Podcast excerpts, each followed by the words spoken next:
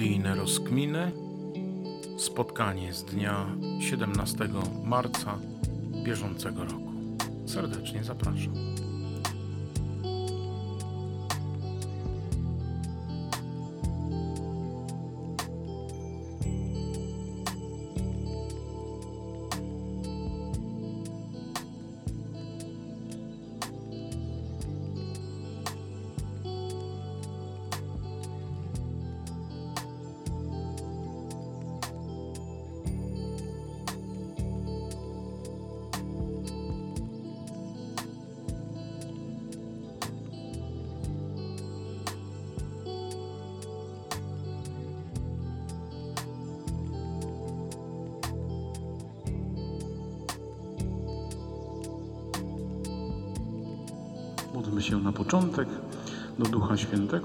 W tym czasie spotkania prowadził, e, żeby pomagał nam rozumieć i umysłem, i sercem, i dobrze odbierać to, e, do czego dzisiaj Pan Jezus nas wzywa i, i chce nas przygotowywać.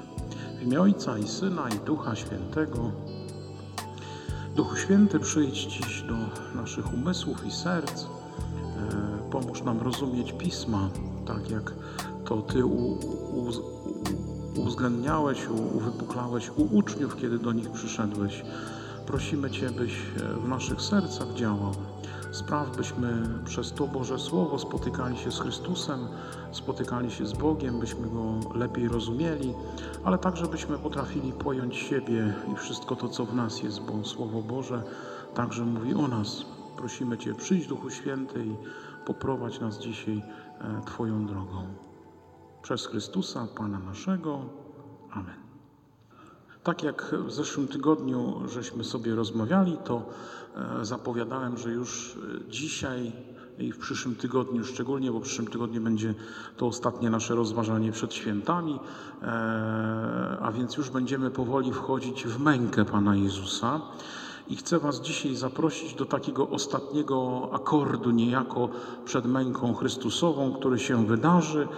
Będziemy czytać Ewangelię według świętego Mateusza, rozdział 26. I będzie to początek tego rozdziału od pierwszego do trzynastego wersetu. Gdy Jezus dokończył wszystkich tych mów, rzekł do swoich uczniów: Wiecie, że za dwa dni jest Pascha i syn człowieczy będzie wydany na ukrzyżowanie. Wówczas to zebrali się arcykapłani i starsi ludu w pałacu najwyższego kapłana imieniem Kajfasz i odbyli naradę, żeby Jezusa podstępem ująć i zabić. Lecz mówili, tylko nie w czasie święta, żeby nie powstało wzburzenie wśród ludu. Gdy Jezus przebywał w Betanii, w domu Szymona Trędowatego, podeszła do niego kobieta z alabastrowym flakonikiem drogiego olejku i wylała mu olejek na głowę, gdy siedział przy stole. Widząc to, uczniowie oburzali się i mówili: Po co takie marnotrawstwo? Przecież można było drogo to sprzedać i rozdać ubogim. Lecz Jezus zauważył to i rzekł do nich: Czemu sprawiacie przykrość tej kobiecie? Spełniła dobry uczynek względem mnie. Albowiem ubogich zawsze macie u siebie, mnie zaś nie zawsze macie. Wylewając ten olejek na moje ciało, na mój pogrzeb to uczyniła. Zaprawdę powiadam wam, gdziekolwiek po całym świecie głosić będą tę Ewangelię, będą również opowiadać na jej pamiątkę o tym, co uczyniła. Warto spojrzeć sobie odrobinkę wcześniej, do 25 rozdziału, tak rzucić okiem, o czym tam jest mowa. Warto także spojrzeć na to, co jest już po tym fragmencie, który dziś rozważać będziemy, który przeczytaliśmy. I na pewno zauważycie, że przed tym wydarzeniem dzisiejszym mamy bardzo długą mowę Pana Jezusa, w której on e, opowiada o tym, co się będzie działo, jak to wszystko będzie wyglądać, e, e, szczególnie wtedy, kiedy przyjdzie po raz ostatni. Mamy także, zobaczcie wcześniej, kilka takich najważniejszych, najpiękniejszych przypowieści Pana Jezusa. A zaraz po tym wydarzeniu mamy e, już rozdziały związane z męką Chrystusa, a więc pierwszy z nich, który nam się tutaj jawi, mówi o zdradzie Judasza, o tym, że Judasz już w swoim sercu podjął się e, wydania Pana Jezusa. Bardzo ważny fragment, w którym jesteśmy, to jest takie, tak jak mówię, preludium już do tego czasu męki Pana Jezusa, kiedy za chwilkę będzie cierpiał. To są ostatnie akordy. I zobaczcie, że Jezus mówi bardzo ciekawe rzeczy w tym dzisiejszym fragmencie e, i e, ewangelista Mateusz dzisiaj nam je przedstawia. Spojrzyjmy na wers pierwszy który przed chwilą słuchaliśmy, i słyszymy, jak Mateusz mówi: Gdy Jezus dokończył wszystkich tych mów, rzekł do swoich uczniów: Wiecie, że po dwóch dniach jest Pascha i syn człowieczy będzie wydany na ukrzyżowanie. Oczywiście Mateusz w pierwszej myśli, takiej głównej, która nam się pierwsza narzuca, mówi o tych mowach, które przed chwilą Pan Jezus zakończył, czyli o tej mowie o tym, co będzie w czasach ostatecznych, o tych przypowieściach. Właśnie o tym mówi Mateusz. Pan Jezus dokończył już wszystkich tych mów, tych, które przed chwilą żeśmy odczytali i przemówił do swoich uczniów. Bardzo ciekawy moment dokończył, skończył. E, tam jest użyte to słowo, które można właśnie w ten sposób wytłumaczyć. I zobacz, dokończył wszystkich tych mów. Co więc Mateusz chce powiedzieć w tej drugiej warstwie tekstowej, e, tej, która jest głębiej? Otóż tak jakby chciał Mateusz powiedzieć, że wszystko, co Pan Jezus miał zamiar ludziom powiedzieć, to już wypowiedział już zakończył swoje nauczanie. Można powiedzieć, że zakończył swoją publiczną działalność, że zakończył to przedstawianie e, tego nowego prawa, prawa miłości. Zakończył opowiadanie o tym, czym jest Królestwo Boże. Wszystko, co Jezus miał powiedzieć, już powiedział. To jest koniec. Koniec mowy, koniec mówienia. Rozpoczyna się czas działania, rozpoczyna się czas męki. I jak prześledzimy sobie, a będziemy śledzić w Wielkim Tygodniu choćby wszystkie po kolei wydarzenia związane z męką Pana Jezusa, to na pewno zauważycie, że Pan Jezus faktycznie od tego momentu w zasadzie będzie milczał. Już nie będzie nauczał, już nie będzie przemawiał, jeżeli się będzie odzywał, to będzie się odzywał tak naprawdę półsłówkami. Albo będzie zadawał pytania. I tyle. Już nie będzie nauczania. Ta publiczna działalność Jezusa się zakończyła. Ten czas, kiedy Jezus bardzo hojnie szafował słowem, ten czas, w którym Jezus bardzo hojnie nauczał swoich uczniów, kiedy bardzo chciałby oni zrozumieli, ten czas jest zakończony. To wszystko już powinno pozostać w umysłach i sercach Jego uczniów. Od teraz jest ten czas, kiedy trzeba zrobić coś innego, a mianowicie będę prześladowany, mówi Chrystus. A więc wobec tych, którzy mnie będą prześladować, nie ma po co wiele mówić.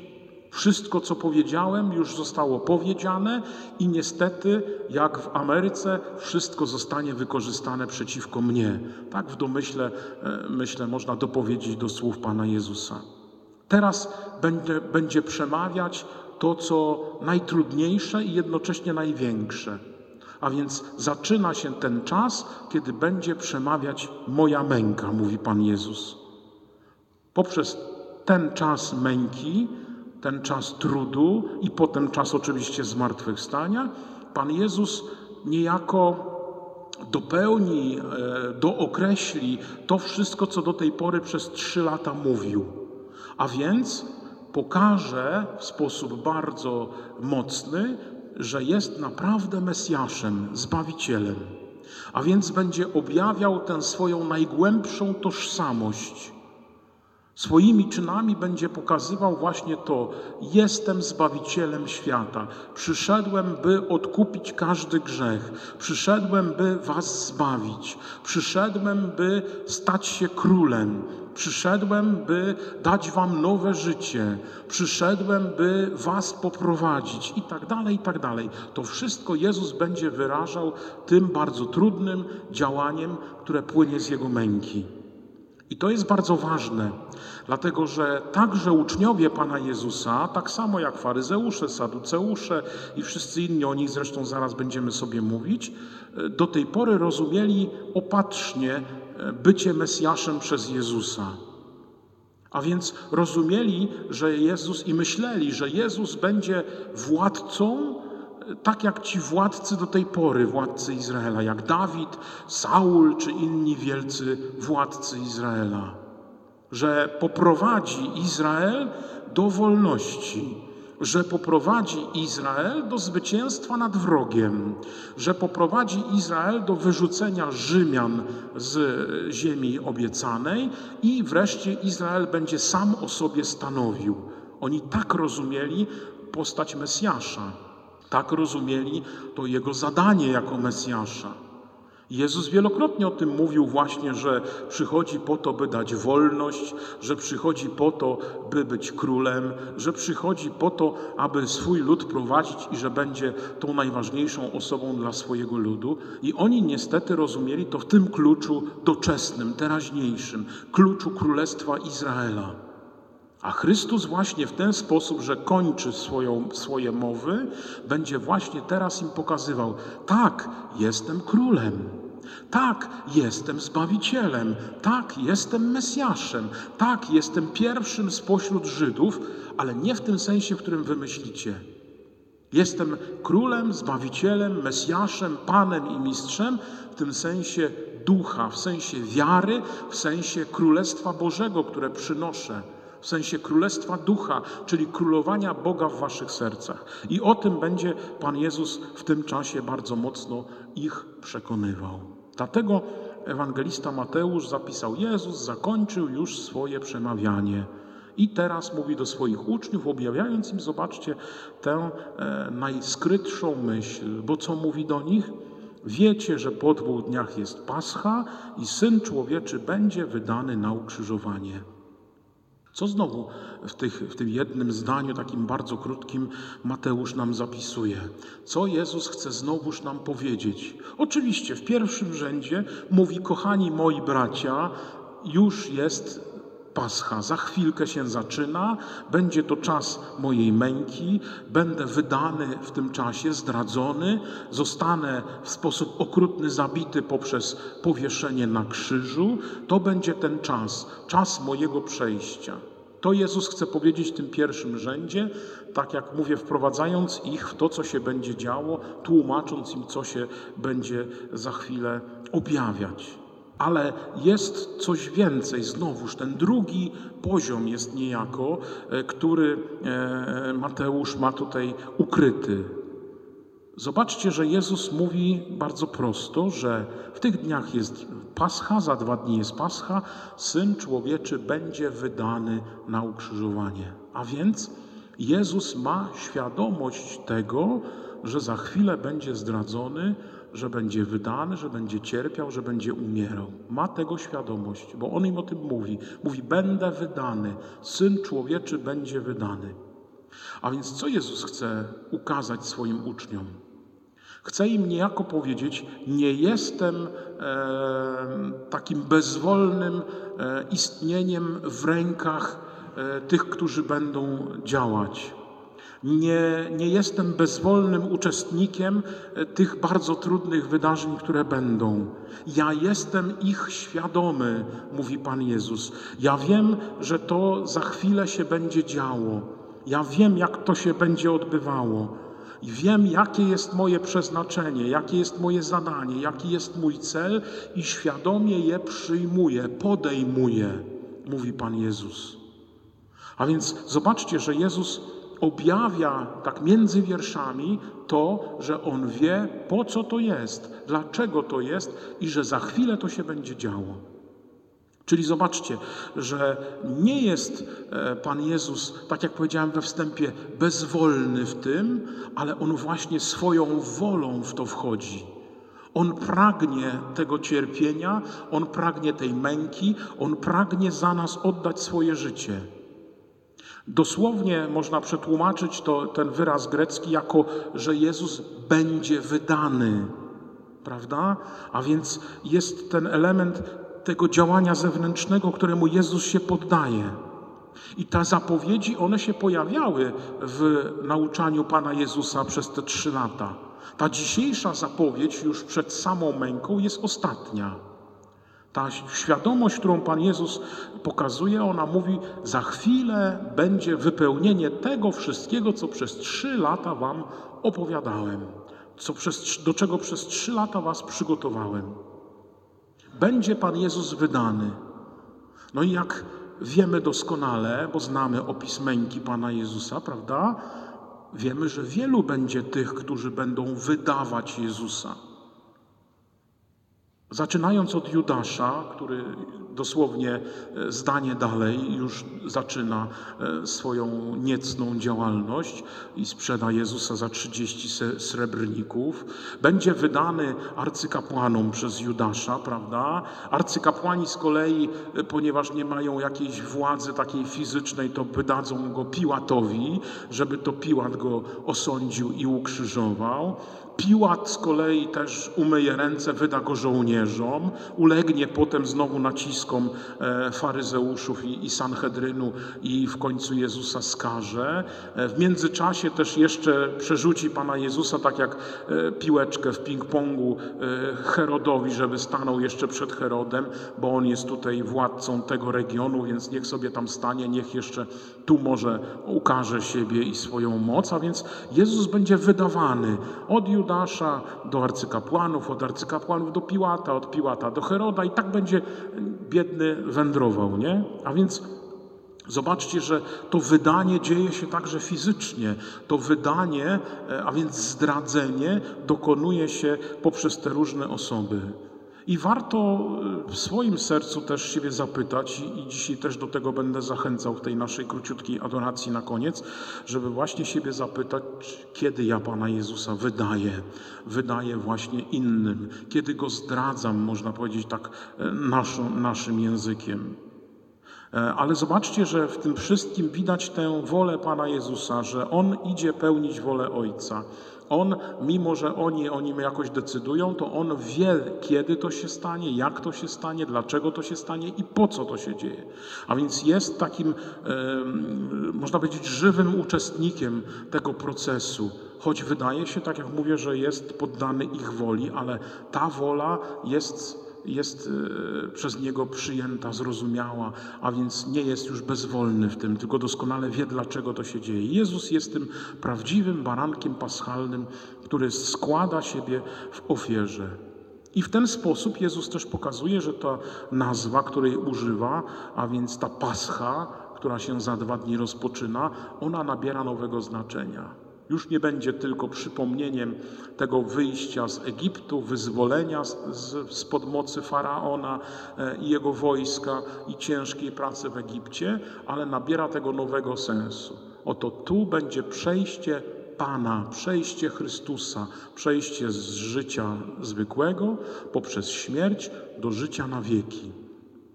I Chrystus chce także w ten sposób nas włączyć jakby e, w, w, ten, w ten proces przechodzenia, w ten proces zdobywania nowego życia, o którym zresztą wcześniej w tych wielu, wielu mowach mówił. Słuchasz podcastu Biblijne Rozkminy, 17 marca.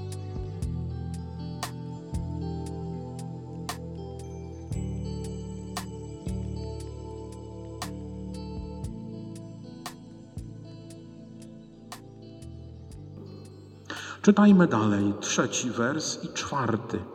Wówczas to zebrali się arcykapłani i starsi ludu w pałacu najwyższego kapłana imieniem Kajfasz i odbyli naradę, żeby Jezusa podstępnie pochwycić i zabić.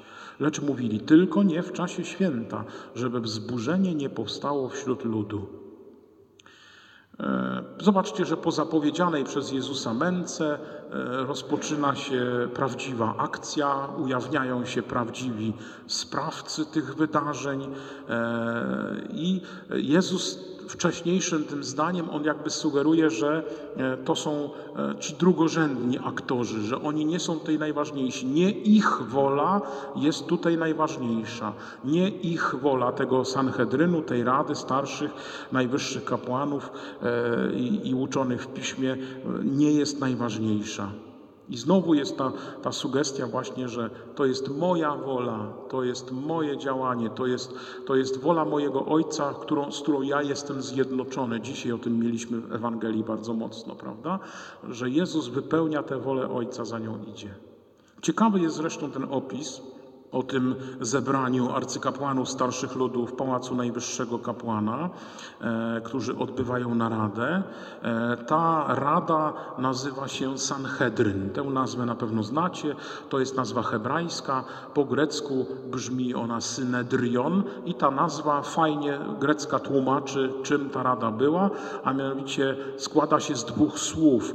Ona e, z jednej strony mówi o czymś, co jest wspólne, czyli takie współ, tak jak w słowie współposiadanie, to tu mamy to współ, i ta druga część, która mówi o pewnym posiedzeniu, o radzie, czyli to jest takie współradzenie, współposiedzenie, współdecydowanie. O to, tak można by przetłumaczyć tę nazwę Sanhedryn. Nazywany jest także, i ta nazwa się przejawia w innych fragmentach Pisma Świętego, nazywany jest Wysoką Radą. E, Wysoką z tego powodu, żeby e, odróżnić od innych mniejszych rad, które też się zdarzały. E, I tutaj ten, to zgromadzenie, to, to współdecydowanie było też nazywane Wielkim Sanhedrynem. Dlaczego? No dlatego, że była to najwyższa taka instytucja żydowska, religijna, sądownicza. Oni sprawowali w Izraelu tę władzę w imieniu Boga. E, I mamy e, dokumenty i Pismo Święte wspominają już e, 200 lat przed Panem Jezusem e, właśnie o tym, że ta Wysoka Rada e, się pojawiała, już się przejawiała, już, już była obecna, już o niej jest mowa. Sanhedryn zwykle zbierał się e, w miejscu e, najważniejszym, czyli w Jerozolimie, na wzgórzu świątynnym. Tam w krużgankach świątyni, e, w pałacu najwyższego kapłana, tam najczęściej ten Sanhedryn, czyli ta wysoka rada, czy też najwyższa rada, wielki Sanhedryn, oni się tam zbierali. Składała się zwykle z 71 członków, głównie arystokracji. Na początku byli to zwykle sami sa- saduceusze, potem po wojnach machabejskich ta rada się rozrosła, weszli do niej także e, e, członkowie innych e, stronnictw Izraela, a więc znanych wam z Ewangelii faryzeuszów, także Esseńczyków, to taka jakby trochę sekta chrześcijańska, bardzo radykalna, ale każda z tych, z tych zgromadzeń miało jakby swoich przedstawicieli w tej radzie. I e, ten przewodniczący e, Wielkiego Sanhedrynu zawsze był jednocześnie e, arcykapłanem, najwyższym arcykapłanem. I słyszymy, że w tym roku, w którym Pan Jezus oddaje swoje życie, właśnie jest nim Kajfasz. I taka była tradycja w zasadzie od samego początku, że właśnie ten najwyższy kapłan był tym pierwszym członkiem rady o głosie decydującym. On zwoływał te, te narady w pałacu y, tego arcykapłana przy świątyni jerozolimskiej na wzgórzu świątynnym.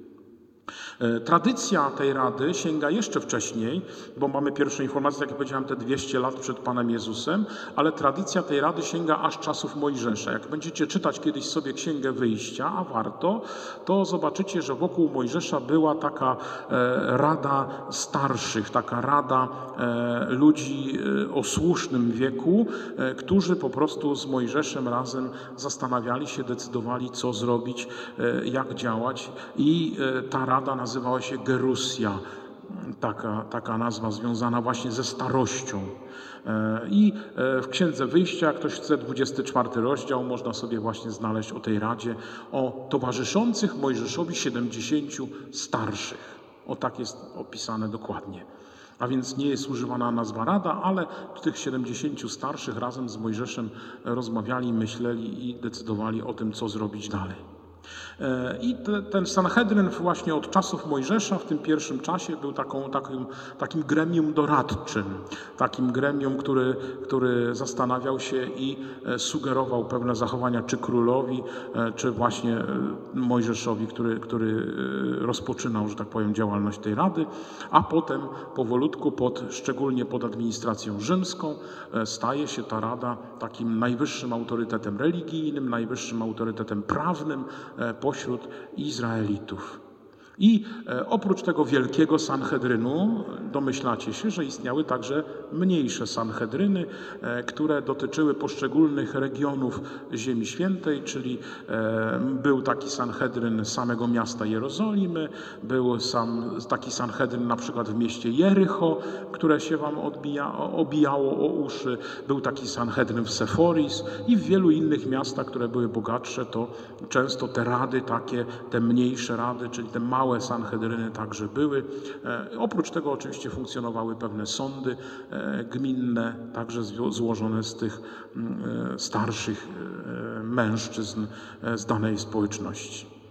I moi drodzy, jak słyszymy w tym fragmencie dzisiaj, najwyższym kapłanem, który zwołał tę radę, czyli ten wielki Sanhedryn, był Kajfasz. E, samo, sama nazwa Kajfasz jest kompletnie niezrozumiała, nie da się dzisiaj przetłumaczyć, nie bardzo wiadomo od czego pochodzi. E, natomiast w innych dokumentach starożytnych Izraela znaleziono osobę, która żyła w tym samym czasie i która się nazywała Józef ben Kajfasz. I faktycznie ta, on też był najwyższym kapłanem, więc prawdopodobnie ten Kajfasz, który występuje w naszym, w naszym fragmencie Ewangelii, to jest właśnie Józef ben Kajfasz. Kajfasz, czyli to jest Józef z rodu Kajfaszów, czyli jakiś przodek jego prawdopodobnie miał na imię Kajfasz e, e, i nie bardzo znamy znaczenie tego słowa, nie zachowało się do tego czasu dzisiaj. I ten Józef ben Kajfasz, czyli nasz Kajfasz z Ewangelii, e, był mianowany przez namiestnika rzymskiego a więc w jakimś sensie jest zależny od Rzymu, który jest okupantem, przypominam, Izraela. E, I mianował tego Józefa ben Kajfasza Waleriusz Gratus, który wtedy był e, namiestnikiem i po Waleriuszu e, Gratusie namiestnikiem w Ziemi Świętej zostaje znany wam człowiek, który za chwilę objawi swoją rolę, czyli Piłat. A więc Waleriusz Gratus był poprzednikiem Piłata. Te dokumenty świadczą o tym, że prawdopodobnie około roku 18 przed narodzinami Pana Jezusa był ten Kajfasz mianowany tym najwyższym kapłanem. A więc, jak zobaczcie, musiał być starszym człowiekiem już w czasach Pana Jezusa. I Piłat zachował go na tym stanowisku, gdy został tym namiestnikiem Judei, e, nie zmienił go i dopiero gdy Piłat odchodził ze swojego stanowiska e, po śmierci Pana Jezusa, już po kilku latach, wtedy także i Kajfasz odszedł z urzędu. A więc widać ten ogromny związek pomiędzy nimi, ten związek e, z najeźdźcami tego najwyższego kapłana i zobaczcie, że w bardzo wielu decyzjach, o których sobie też dziś będziemy mówili, e, przejawia się właśnie ta ogromna zależność najwyższego kapłana żydowskiego od woli e, namiestnika cesarskiego, a więc także od woli cesarza, czyli ta zależność od najeźdźcy Ziemi Świętej. No i zobaczcie, moi drodzy, że ci przeciwnicy Jezusa, czyli ten Sanhedryn Wielki, spotyka się w pałacu Kajfasza i tak jak powiedziałem, wprowadzając o to, czym jest ta rada, że nie było to zwykłe miejsce spotkań tej Wysokiej Rady. Zwykłe miejsce spotkań e, było właśnie w świątyni, e, blisko miejsca świętego świętych, a tymczasem spotykają się w pałacu arcykapłana. I czytamy, że jest to nocna rada a e, żadne, żadne zwyczaje nie mówiły o tym, że właśnie Sanhedryn ma się spotykać w nocy. E, raczej nigdy się to nie wydarzało. Czyli sytuacja musi być bardzo szczególna, sytuacja musi być bardzo napięta, skoro Kajfasz zdecydował się tych starszych ludzi, no bo to byli członkowie tej Wysokiej Rady, to jednak starsi ludzie, i zwołać ich do siebie w czasie nocy. I także nie wolno było tej Wysokiej Radzie spotykać się e, w czasie święta Paschy, a tu, jak pamiętamy, mamy już za chwileczkę święto Paschy. Miszna to bardzo, czyli taki katalog różnych zasad, które e, funkcjonowały w Izraelu, bardzo jasno to regulował. Nie można było także tuż przed Paschą i w czasie Paschy e, wydawać wyroków skazujących. A jak słyszymy, wszystko to się dzisiaj dokonuje, prawda? A więc Sanhedryn, przypominam, nie mógł się spotykać w czasie szabatu, nie mógł się spotykać w dni świąteczne, nie mógł się spotykać w czasie Paschy i nie mógł wtedy podejmować decyzji o skazaniu kogokolwiek na śmierć. A więc te wszystkie elementy, zobaczcie, te zasady zostały jakby e, ominięte, zostały jakby przeskoczone, czyli ta sytuacja dla nich musiała być okrutnie napięta. Co, co im powodowało? co było takim, e, taką podstawą do tego, żeby e, zwołać Wysoką Radę w tych niesprzyjających warunkach, tuż przed świętem, wtedy, kiedy tak naprawdę nic nie można było zrobić i jednak podjąć decyzję? A no właśnie, wracamy do tej zależności od, od Rzymu, najwyższego kapłana, i największym ich problemem było co?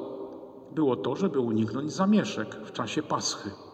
Najwyższy kapłan, zresztą to czytamy we fragmentach Ewangelii i u Jana i, i u Łukasza, e, czytamy, że najwyższy kapłan strasznie się bał tego, że kiedy wybuchną jakieś zamieszki związane choćby z Jezusem i jego zwolennikami, których wydawało się, że jest sporo, to wtedy Piłat zareaguje bardzo nerwowo, bo jego e, kariera, że tak powiem, wisiała na włosku i jasny komunikat od Cezara otrzymał, że ma utrzymać porządek w czasie Paschy. A zwykle w czasie Paschy e, izraelskiej występowały jakieś zamieszki, jakieś rozruchy. Sprzeciwiali się ci bardziej gorliwi Żydzi przeciwko temu naciskowi rzymskiemu, uciskowi rzymskiemu, przeciwko e, temu, że zabraniano pewnych e, czynności rytualnych i wtedy najczęściej wybuchały różne spięcia, także zbrojne. Między innymi ten Barabasz, o którego znamy z Ewangelii, to jest także człowiek, który w rozruchach około paschalnych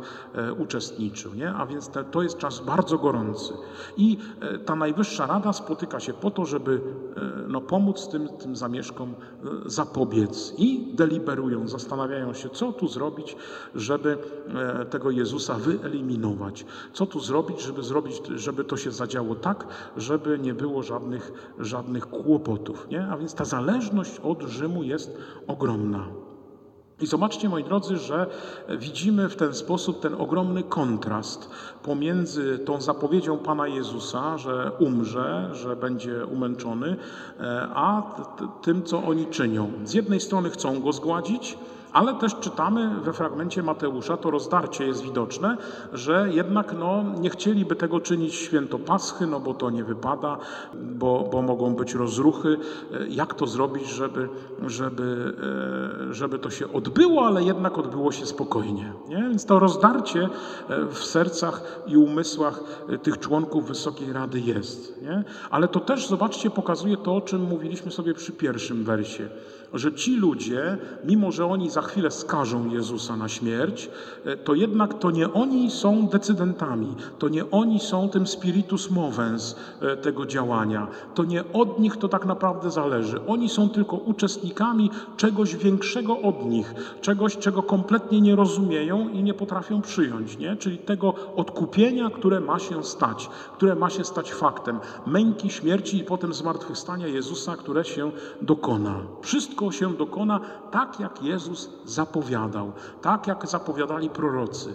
To jest ten właściwy odnośnik, nie? Wola Boga, ta, która się objawiała przez wieki, która ten moment e, szczytowy e, e, przygotowywała przez, przez wieki. To jest niesamowite. Nie? Że, że tutaj to działanie jest, jest związane z wolą Jezusa, z Jego pragnieniem oddania życia za człowieka, a nie z wolą tych wielkich tego świata. I zobaczcie, moi drodzy, że Sanhedrin właśnie z tego powodu, że jest taki rozdarty między tymi zamieszkami, których ma nie być, a jednak skazaniem Jezusa, nie wie co zrobić i szykuje się do e, podstępu, wykorzystując Judasza, prawda? Tę historię znamy e, i, i sobie kiedyś może jeszcze o niej powiemy. Judasz okazuje się bardzo przydatny, by zrealizować ten podstępny plan. Słuchasz podcastu Biblijne Rozkminy.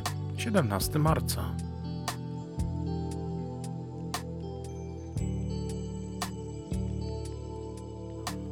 Idziemy dalej. Szósty wers e, i siódmy. E, Gdy Jezus przebywał w Betanii, czyli tak jakby mamy zapowiedź Pana Jezusa, mamy to, że On jest świadom tego, że będzie umierał, e, przenosimy się na chwilę e, do, do pałacu arcykapłana i tam widzimy, jak zbiera się Wysoka Rada i zastanawia się, jakby tu Jezusa pochwycić, zabić, ale tak, żeby nie było żadnego wzburzenia i tak jakby wracamy z powrotem na chwilkę do sielanki, tak jakby kamera przeskakiwała w filmie z miejsca na miejsce, nie? Bardzo szybka akcja jest. To jest ciekawe zresztą. I słyszymy, że gdy Jezus przebywał w Betanii, w domu Szymona Trędowatego, podeszła do niego kobieta z alabastrowym flakonikiem drogiego olejku i wylała mu olejek na głowę, gdy spoczywał przy stole. Betania to miejsce bardzo szczególne, e, bardzo blisko od Jerozolimy. Około trzech kilometrów było z Betanii do Jerozolimy, z Jerozolimy do Betanii, bo to ta sama droga.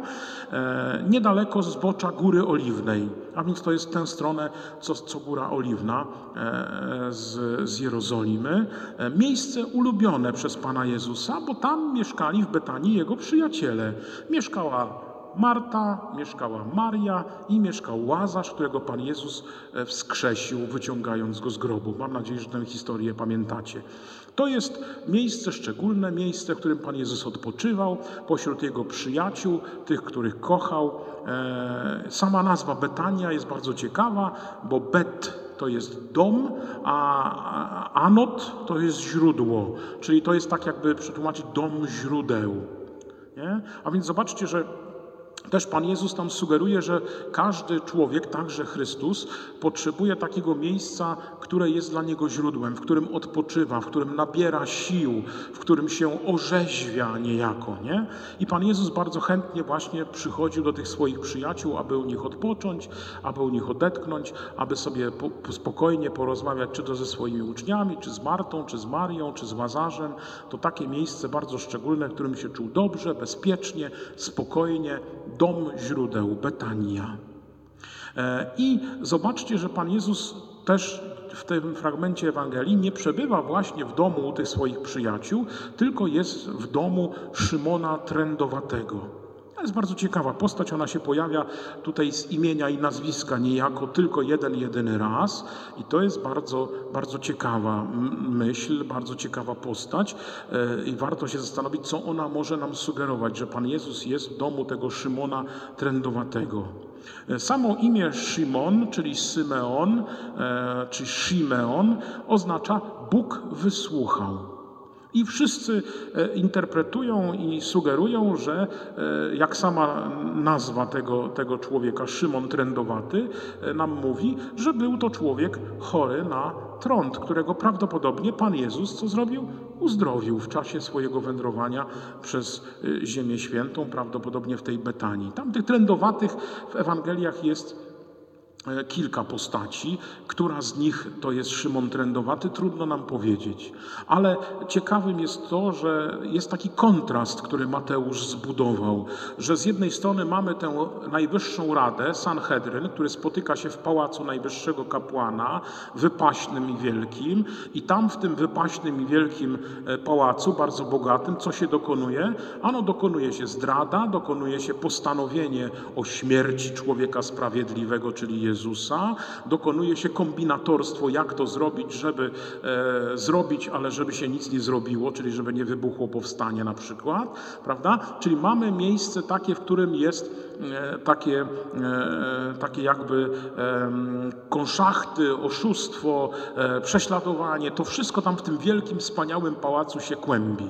A tu mamy zwykły, skromny dom człowieka najprawdopodobniej biednego, no bo jeżeli on był trendowatym przez, przez długi czas, to raczej stracił wszystko. Zresztą tak było, że gdy człowiek e, zachorował na trąd, to nie mógł wrócić do swojego majątku. Ten majątek, kto czytał Ben Hura, to doskonale powinien to rozumieć.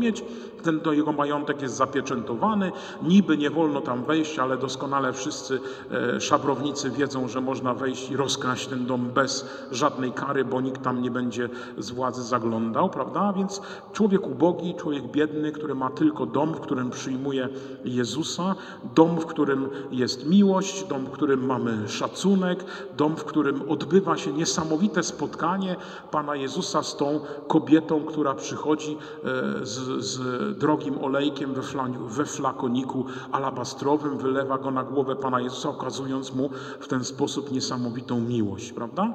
A więc to jest ten kontrast.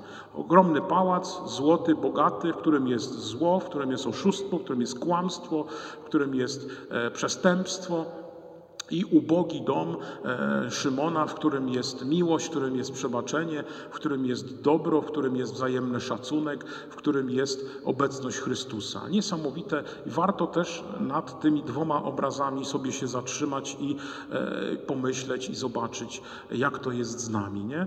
Często tak jest. Ja sam jak widzę u siebie, że kiedy jest e, jakoś super dobrze, to łatwo jest zgubić Pana Boga i zacząć kombinować i mówić sobie, to ja jestem taki wspaniały, to ja jestem taki świetny, to ja tutaj zadziałam, tu powiem, tam coś zrobię i będzie po prostu ekstra, nie? I, I zawsze to jakoś prowadzi prędzej czy później do jakiegoś upadku, z którego trzeba powstać, po to, by uznać, że Pan Jezus jest tutaj Zbawicielem, jest, jest tym, który, który mnie prowadzi, który daje mi siłę i mądrość i umiejętność i wszystko, wszystko to, co się z tym wiąże, nie? Że potrzeba tej pokory, potrzeba tego, tej, tej otwartości na Pana Jezusa, potrzeba tej gotowości, by Go przyjąć w tej swojej ubogości serca, bo każde nasze serce jest przecież ubogie i niegodne Jego obecności, nie? To wszystko, zobaczcie, pokazuje nam ta scena kontrastu. Pałac, dom Szymona Trędowatego. Zachęcam, by też nad tym się chwilkę zastanowić.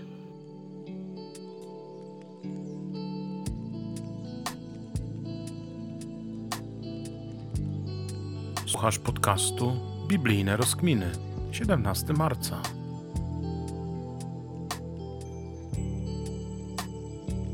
No i moi drodzy, mamy tę kobietę, która przychodzi z tym flakonikiem, z drogim olejkiem, wylewa go na głowę Pana Jezusa. E, flakonik jest alabastrowy. E, niektóre tłumaczenia są śmieszne, błędne, prawdopodobnie jakiś błąd e, przepisywacza, czy kopisty, czy tłumacza, e, że flakonik alabastrowego olejku, tak się zdarza. Nie ma czegoś takiego. Alabaster to jest kamień. Alabaster, na pewno widzieliście, to jest taki e, prawie przezroczysty, często zresztą do lamp wykorzystywany, albo do witraży w starożytności. E, mógł być e, albo z, ja sobie to zapisałem, z kalcytu, albo z gipsu. Ten z gipsu był e, miękki, miał podobne właściwości, bo to jest taki jasny kamień, przezroczysty, jak się go zaszlifuje dość cienko, ma piękne żyłki, pięknie się przez niego słońce prześwie- prześwieca, tworząc pewne wzory, obrazy, e, albo ten z kalcytu, który jest dużo twardszy. I ten był lepszy, dlatego że można było z niego robić na przykład właśnie flakoniki, czy jakieś amfory, czy jakieś ozdoby, czy jakieś e, e, takie ozdoby do domu, e, tak zwane kurzołapki, e, to właśnie z tego alabastru zdarzało się, że czynili. Był to dość drogi kamień, bardzo piękny, bardzo ceniony w starożytności. Między innymi w Egipcie, w Egipcie, w okolicach Luksoru był wydobywany, we Włoszech także w okolicach Pizy. To są te regiony, z których on pochodził, a więc był symbolem jakiegoś majątku, bogactwa, tego, że jest to drogie.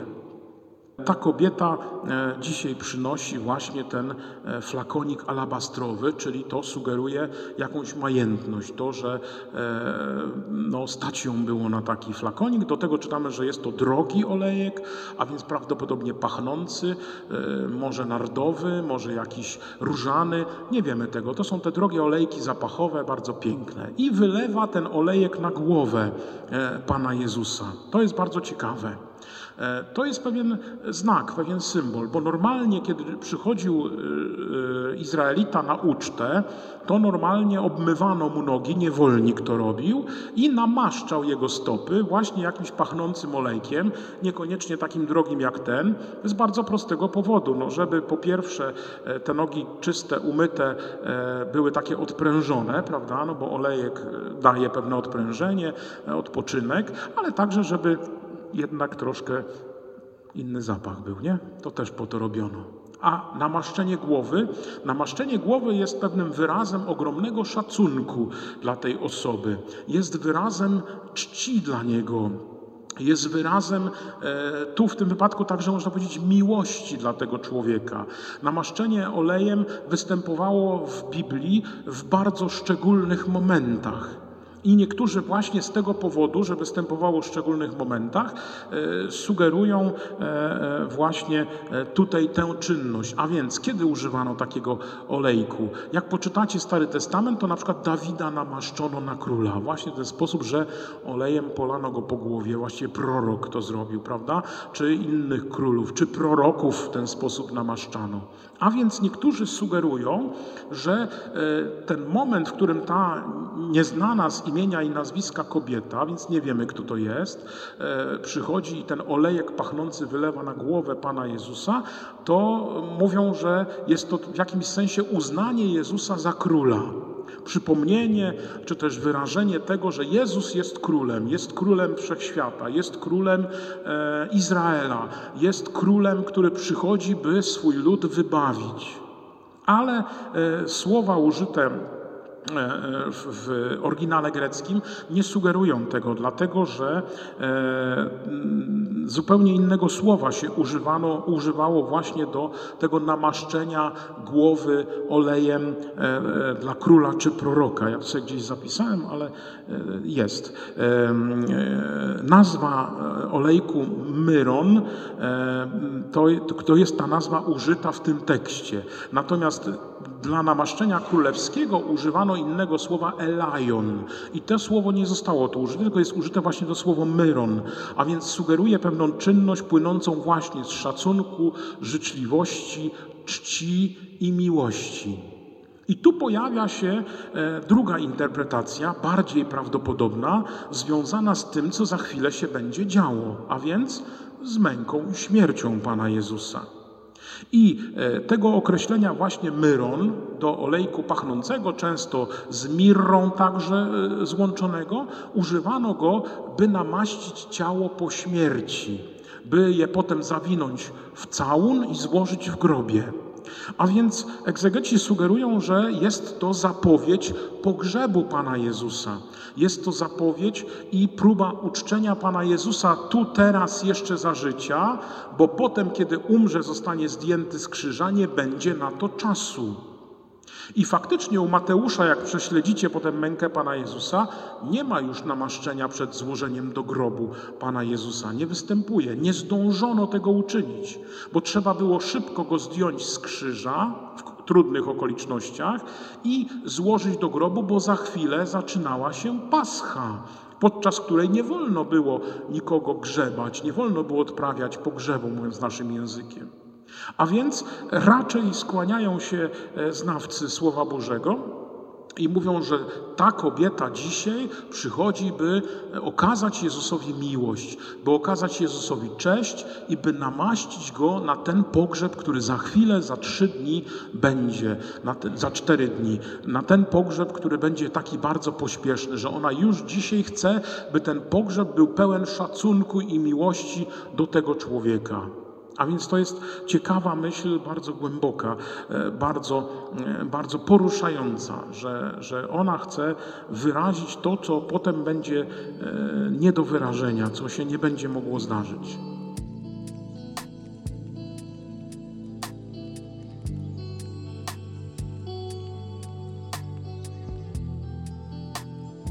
Słuchasz podcastu Biblijne Rozkminy, 17 marca.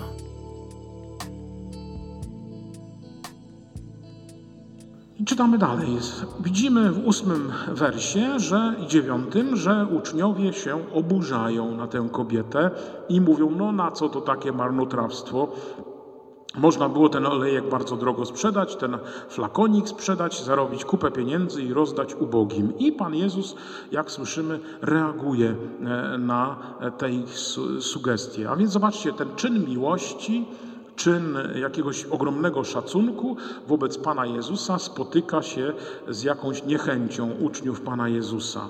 E, I tu zobaczcie, w przeciwieństwie do Ewangelii Jana, w której to Judasz tam się oburza i mówi, no jak to trzeba było sprzedać, rozdać ubogim, byłby z tego większy pożytek. Tu oburzają się wszyscy zgromadzeni wokół Pana Jezusa uczniowie. To jest ciekawe, nie? Że, że żaden uczeń nie był lepszy ani gorszy, oni wszyscy e, nie bardzo rozumieli rolę Pana Jezusa. To przypomina nam o tym, że, że oni ciągle myślą o Nim jako tym Zbawicielu doczesnym, tym Królu doczesnym, Królu Izraela, który zwycięży wrogów, nie?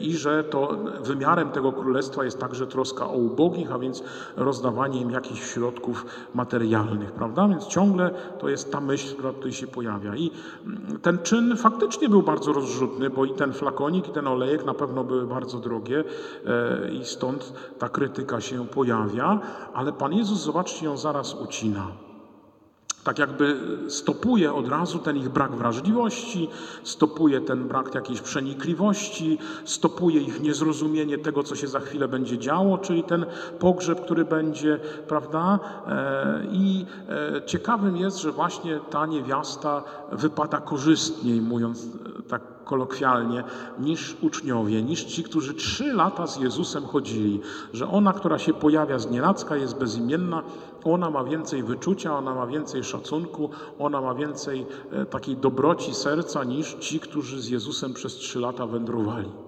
Więc to też jest takie pytanie, które, które warto sobie postawić, czy ja wędrując za Panem Jezusem nie tracę jakiejś wrażliwości miłości, czy nie, nie, nie staję się jakimś takim właśnie e, rygorystą, który, który widzi tylko, tylko e, swój czubek nosa, a nie dostrzega właśnie e, jakiejś, jakiejś myśli i, i, i otwartości serca drugiego człowieka, który może jest jakoś dalej od, od Pana Jezusa. Warto też o tym sobie pomyśleć. I pytanie, które się tutaj pojawia, mm, czy, czy co, jest, co powinno być najpierw? Czy szacunek dla Pana Jezusa, czy szacunek dla, dla człowieka tego najuboższego? E, ono się tu, tutaj na pewno powinno nam postawić. I zobaczcie, że Pan Jezus odpowiadając na te ich zarzuty, na te ich szemrania, e, mówi bardzo prosto, prawda? Czemu sprawiacie przykrość tej kobiecie? Dobry uczynek spełniła względem mnie. Albowiem zawsze ubogich macie u siebie, lecz mnie nie zawsze macie. Wylewając ten olejek na moje ciało, na mój pogrzeb, to uczyniła. A więc zobaczcie, tę myśl Mateusza Pan Jezus e, uwypukla i przypomina, prawda? E, I mówi tak, to jest ta myśl właśnie. Nie będę, będę szybko pogrzebany, nie będę mógł być namaszczony. Ona już teraz dopełnia mojego pogrzebu, zapowiada moją śmierć. I Pan Jezus, e, który wie wszystko, odpowiada bardzo jednoznacznie, prawda? E, I mówi: Chłopaki, ten wyrzut tej kobiecie jest zupełnie nie na miejscu. Nie potraficie się zachować, nie potraficie e, przemyśleć tego, co, co, co gadacie. Ona spełniła dobry czyn, który płynął z jej serca. I e, pobożność izraelska, w której i Pan Jezus, i ci ludzie dookoła Niego, szczególnie uczniowie, są, są wychowani, rozróżniała dwie rzeczywistości takiej dobroczynności. Jedna z nich to jest znana także nam, czyli jałmużna. I jałmużna to jest e, e, taki dar, który odnosi się do, do ludzi ubogich, do tych, którzy żyją. E, wyraża się w tym, że przekazujemy jakąś sumę pieniędzy tym ludziom, którą żeśmy odmawiając sobie czegoś zaoszczędzili. Nie? Na tym polega jałmużna. Czyli jest to dar dla ludzi, którzy są żyjący, dla ludzi ubogich, którym dajemy jakieś wsparcie ze swojego majątku, z tego, co, co nasze. Druga rzecz, i o niej Pan Jezus dzisiaj mówi, bo mówi e, przecież e, dobry uczynek spełniła względem mnie, to jest uczynek miłości.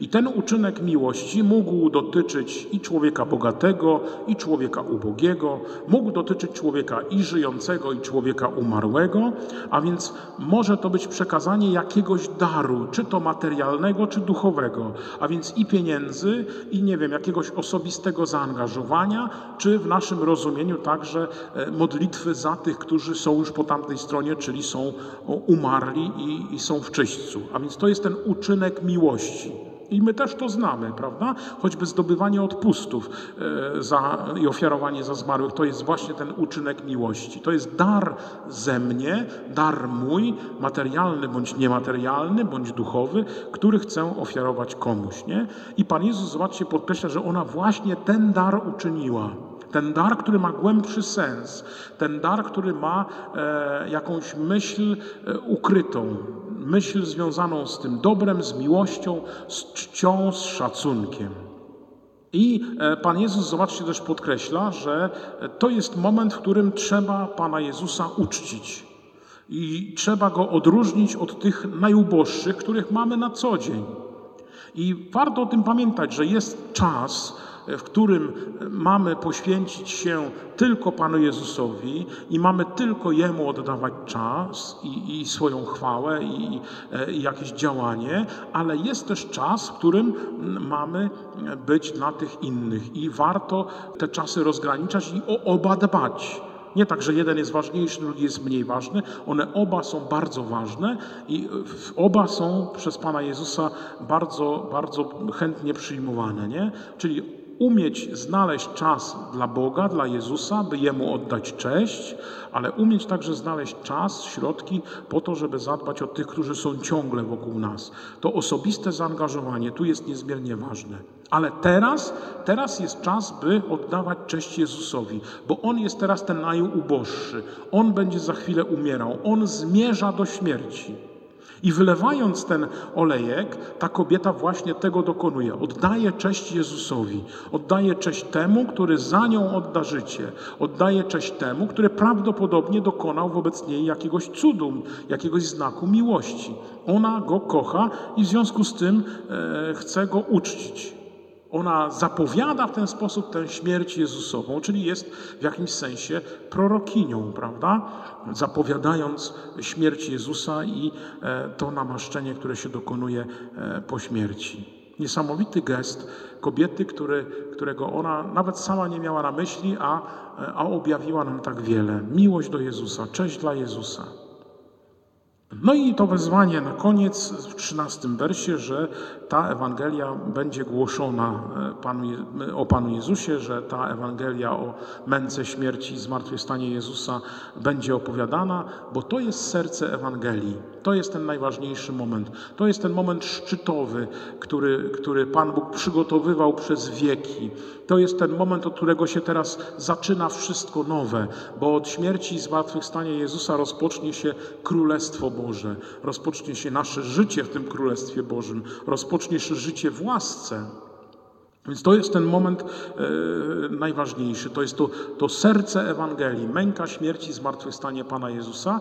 I zobaczcie, że to też jest serce działania rocznego Kościoła. To jest najważniejsze święto w ciągu roku. I je celebrujemy z wielkim namaszczeniem, z wielkim zamyśleniem, z wielkim otwarciem serca, by Bóg we mnie działał i byśmy odkryli właśnie to, że Jezus przyszedł, by umrzeć za mnie, by zgładzić moje grzechy, by dać mi odkupienie i odpuszczenie grzechów. To jest to sedno Ewangelii, które, które dzisiaj Pan Jezus także sugeruje.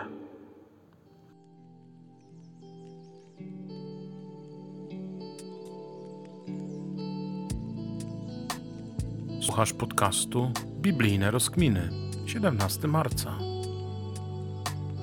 Myśli do e, medytacji, do, do skupienia przed Panem Jezusem w Najświętszym Sakramencie które dziś się pojawiło, oprócz tych, które już w tekście między wierszami sugerowałem, e, to jeszcze mam cztery szybciutkie myśli. Po pierwsze, e, ta kobieta przychodzi, by wyrazić miłość Panu Jezusowi, namaszcza Jego głowę, zapowiadając też ten Jego pogrzeb. A więc w czym wyraża się moja miłość do Pana Jezusa? Jak ją wyrażam, jak ją okazuję, tę moją miłość do Pana Jezusa? Ta kobieta także w pewnym sensie przyniosła ten drogi olejek, wylała go na głowę wobec tych wszystkich zgromadzonych w domu Szymona Trentowatego, e, naraziła się na krytykę, więc trochę się wygłupiła, mówiąc naszym językiem. Czy ja jestem gotowy tak się trochę wygłupić dla Pana Jezusa? Czy jestem gotowy stracić w ludzkich oczach e, jakiś szacunek po to, by zyskać szacunek i miłość Pana Jezusa? Czy jestem gotowy dla Niego coś stracić? To jest też pytanie, które które warto sobie postawić. Drugie w kontekście uczniów i ich reakcji. Czy oceniam innych ludzi? Jakich oceniam? Czy tak jak mówi święty Paweł, oceniam wszystkich innych jako wyżej stojących od siebie, czy, czy, czy też ja jestem zawsze tym pępkiem świata? Co jest moim kryterium oceniania innych ludzi? E, Co powinienem zmienić może w tym patrzeniu moim na drugiego człowieka, na innych ludzi? Czy mam oko życzliwe, jak mówi Pismo Święte, wobec innych? Jeżeli e, mam, to dziękuj, jeżeli nie mam, to proś o taką łaskę życzliwego patrzenia na, na innych ludzi i przyjmowania ich jako braci i sióstr e, w Chrystusie albo tych, którzy szukają Chrystusa. Trzecie, w kontekście wypominków uczniów. Czy nie żałuję pieniędzy mm, e, na, na jakieś e, sprawy związane z ubogimi, na pomoc komuś, kto, jest, kto potrzebuje? Czy mm, e, nie wiem, nie żałuję na przykład na jakieś Boże sprawy? Czy, czy, czy nie mam takiego, jak to się mówi, węża w kieszeni? Albo czy też nie trwonię ciężko zarobionych przeze mnie pieniędzy na byle co, byle jak, e, kupując jakieś rzeczy kompletnie mi niepotrzebne i, i zbyteczne i zbytkowne. Warto sobie też w tej materii popatrzeć i popytać swojego serca. I ostatnia rzecz, czy doceniam, czy podejmuję właśnie uczynki miłości wobec jakichś moich braci, moich sióstr, czy to żyjących, czy zmarłych, czy jestem gotowy, by, by im ofiarować, czy pamiętam o tym, żeby, żeby ofiarowywać swój czas, swoje dobre słowo, swoją obecność e, dla tych, których jakoś Pan Bóg i życie stawiają na mojej drodze.